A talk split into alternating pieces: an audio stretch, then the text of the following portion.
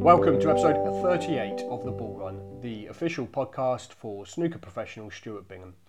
This content is sponsored by Cue Creator, the experts in bespoke cue design. It's a show in which I, sports journalist James Colasanti, ask the man nicknamed Ball Run about recent results and life on tour. Uh, good morning, mate. How are you this rainy Monday morning? And crucially, have you got any petrol in your motor? Uh, yeah, good morning. Uh, yeah, I'm I'm fine. Uh, queued up half hour the other day for diesel just so Michelle can get about. Uh, more importantly, getting the kids getting the kids about. But uh, yeah, yeah, we're all good. Thanks. Good, good. Um, we're just having a quick chat off air there, and um, I, I, was just saying there's, there's, still been very little in the way of sort of snooker action, so we'll pad a bit with uh, um, sort of sporting current ev- uh, uh, events. Um, um, first of all, you was I know you said you're on a golf day today, but you were set to play a bit of golf last Thursday. Uh, did that happen, and, and how did you get on? Um, do you know what? I can't even remember. Uh, I think yeah, I think I did. Uh, no good as per normal. Right. Uh, lose too many golf balls. Um, so yeah, uh, yeah. I think I actually went with Gary, my manager. Gary Perkins, of uh, course. Yeah. I didn't know Gary yeah, played. Does he? Can he play a bit? What does he play off? No, a bit like me. He used to play good, right. but uh, he, he's off 18. But right. we're all, we're all like not that good anymore. So uh, it's just yeah, a good chilled out day. Sort of uh, just the two of us went around in a buggy, and it was nice. But um, yeah, I'm at uh, South Essex today for a pink um, breast cancer charity. Right. Yep. So uh, yeah, it's sort of the rain's hopefully just blown over. Got a few blue skies about. Yeah so hopefully we'll get away with it today. How does it work then? What's what's the uh, what's the format? Is like a, a four balls or a foursome? How, how do you kind of do it?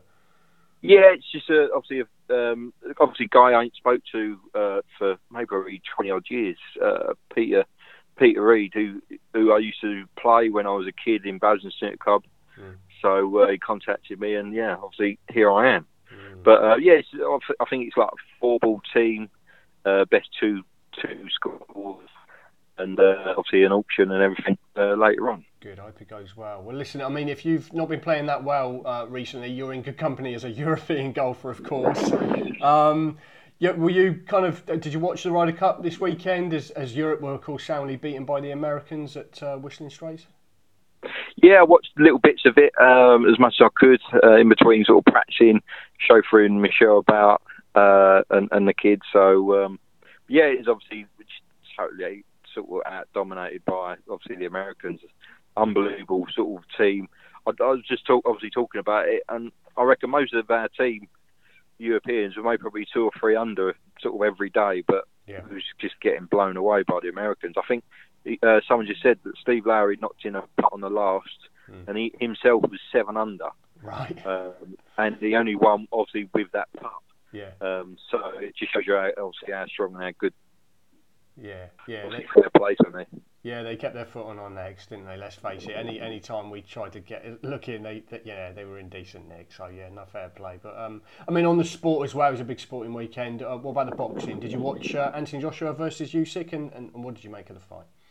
Yeah, um, just Usyk obviously done a number on him. He's yeah. just, just sort of pop and weave in and and didn't let sort of uh, Joshua sort of settle. And um, yeah, I think I think sort of it, it was a fair sort of result. Um, it was uh, it was a dominant performance, and uh, yeah, obviously a new heavyweight champion. So yeah. uh, obviously the Fury and um, Joshua hmm. might might happen if obviously that they get the uh, rematch, but um, yeah obviously, uh, obviously that's coming up in a couple of weeks' time. I think. Yeah, uh, Fury's got Wilder, isn't he? Yeah, in, in that's it. Yeah, second week in October. Yeah, I mean, hopefully we'll see what that comes together. You, I think from past, you're a bit of a Fury fan. You, you kind of you like Tyson Fury. Yeah, sort of, like what he's gone through. What was he twenty odd stone down to sort of back to being world champion again? Yeah. Uh, what what a story, sort of thing, and. Uh, yeah, he's obviously a great character for the sport, and uh, he, he, he don't mess around with his words, and uh, yeah, obviously. You've met him, haven't you, mate? As I recall, is that right? You you you you've met him at one stage and had a chat with him. Was it a uh, sports personality or something like that? No, we met his dad, and obviously right. his trainer. Um, so uh, yeah, sort of uh, his dad's maybe a bit sort of politer than than Tyson himself, but yeah. Uh, obviously I've never met him, so I don't know. But, um, obviously he's, tr- uh, he's manager at the time, and obviously his dad. Hmm. Um, Hughie Fury we, we bumped into as well that day. Yeah. So uh, yeah, it was it was a good experience. Oh, absolutely. Okay, let's let's have a chat about the snooker. In the um, in the last episode, we talked about you preparing for the British Open uh, in mid August. Um, as it turned out, you enjoyed a 3 1 opening round win over Rob Milkins, um, and then you lost by the same score to, to Judd Trump in the next round. Um, I, look at the scorecard, you, you won the opening frame against Judd with 50 break, and then he put together uh, three half centuries of, um, of his own to, to get over the line. I, you know, how, how did you feel your, your game was in that tournament overall? Yeah, no, it, like, I was maybe one or two shots away from. Well, I had every chance of beating Judd. I, I missed a couple of balls, a pink in the middle, uh, uh, at one 0 up, and I was on a break of thirty odd, and and maybe that was that was a change of the match. He he didn't make, but the shots later he cleared up every sort of he, he cleared up sort of thing. But Yeah. yeah, you sort of, you of yeah, at the end, the front.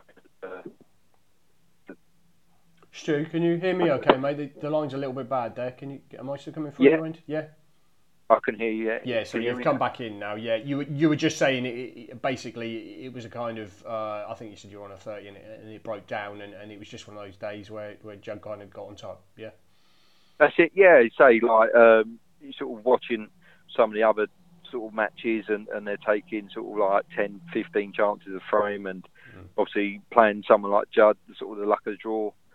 Obviously, the way the tournament is, it's sort of uh, it's a bit frustrating, but sort of you've got to win the match in front of you, and uh, yeah, obviously that day, I, and I didn't, and that, that was sort of the end of that. Yeah.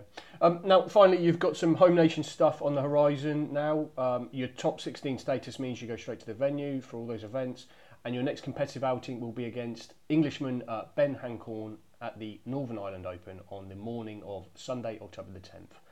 Um, now, uh, I was having obviously you need to add that Alex Higgins trophy to your set, of course. Um, but what do you know about Ben's game, and are you looking forward to the trip to Belfast? yeah, always always nice to go to Belfast. It's, it'd be nice to sort of get on the plane again. Um, but uh, yeah, Ben's Ben's a great sort of great player, great lad. Uh, he's obviously one of the the older players, sort of on the tour, like being sort of just come on the tour sort of thing. So uh, yeah, he's he's a good player. He's had a couple of good results, and I'm sure he'll be up for the game. So I think I, I'll have my work cut out. Obviously, he's got sort of a couple of qualifiers he's he's playing in. So um, hopefully I can get some matches under my belt sort of the next two weeks to try and get my match fitness up and uh, hopefully yeah have a good run in, in Belfast. Yeah, you itching to get back to it? You must you must feel a bit like we, we discussed the stagger start to the season. It's been a bit stop start, but you, you're kind of itching to sort of get going now, get a bit of a rhythm going. Anyone knows me, I'm itching to go. I'm, I'm itching to put these golf clubs down and, and start practicing. Good, good. But uh, yeah, it's sort of uh, I, well, I think like in, in recent years that say we've got um, we normally have five tournaments in October, but we've got five tournaments between now and Christmas. So Yeah. Obviously with COVID, it, it's sort of hit hitting our our tour now. So Mm. hopefully, uh, yeah, get a run in one of the tournaments. Absolutely. Stu, that's great. Thank you very much for your time today. Good luck with the golf today, and of course, best of luck in Belfast. Lovely. Cheers, James. Thanks.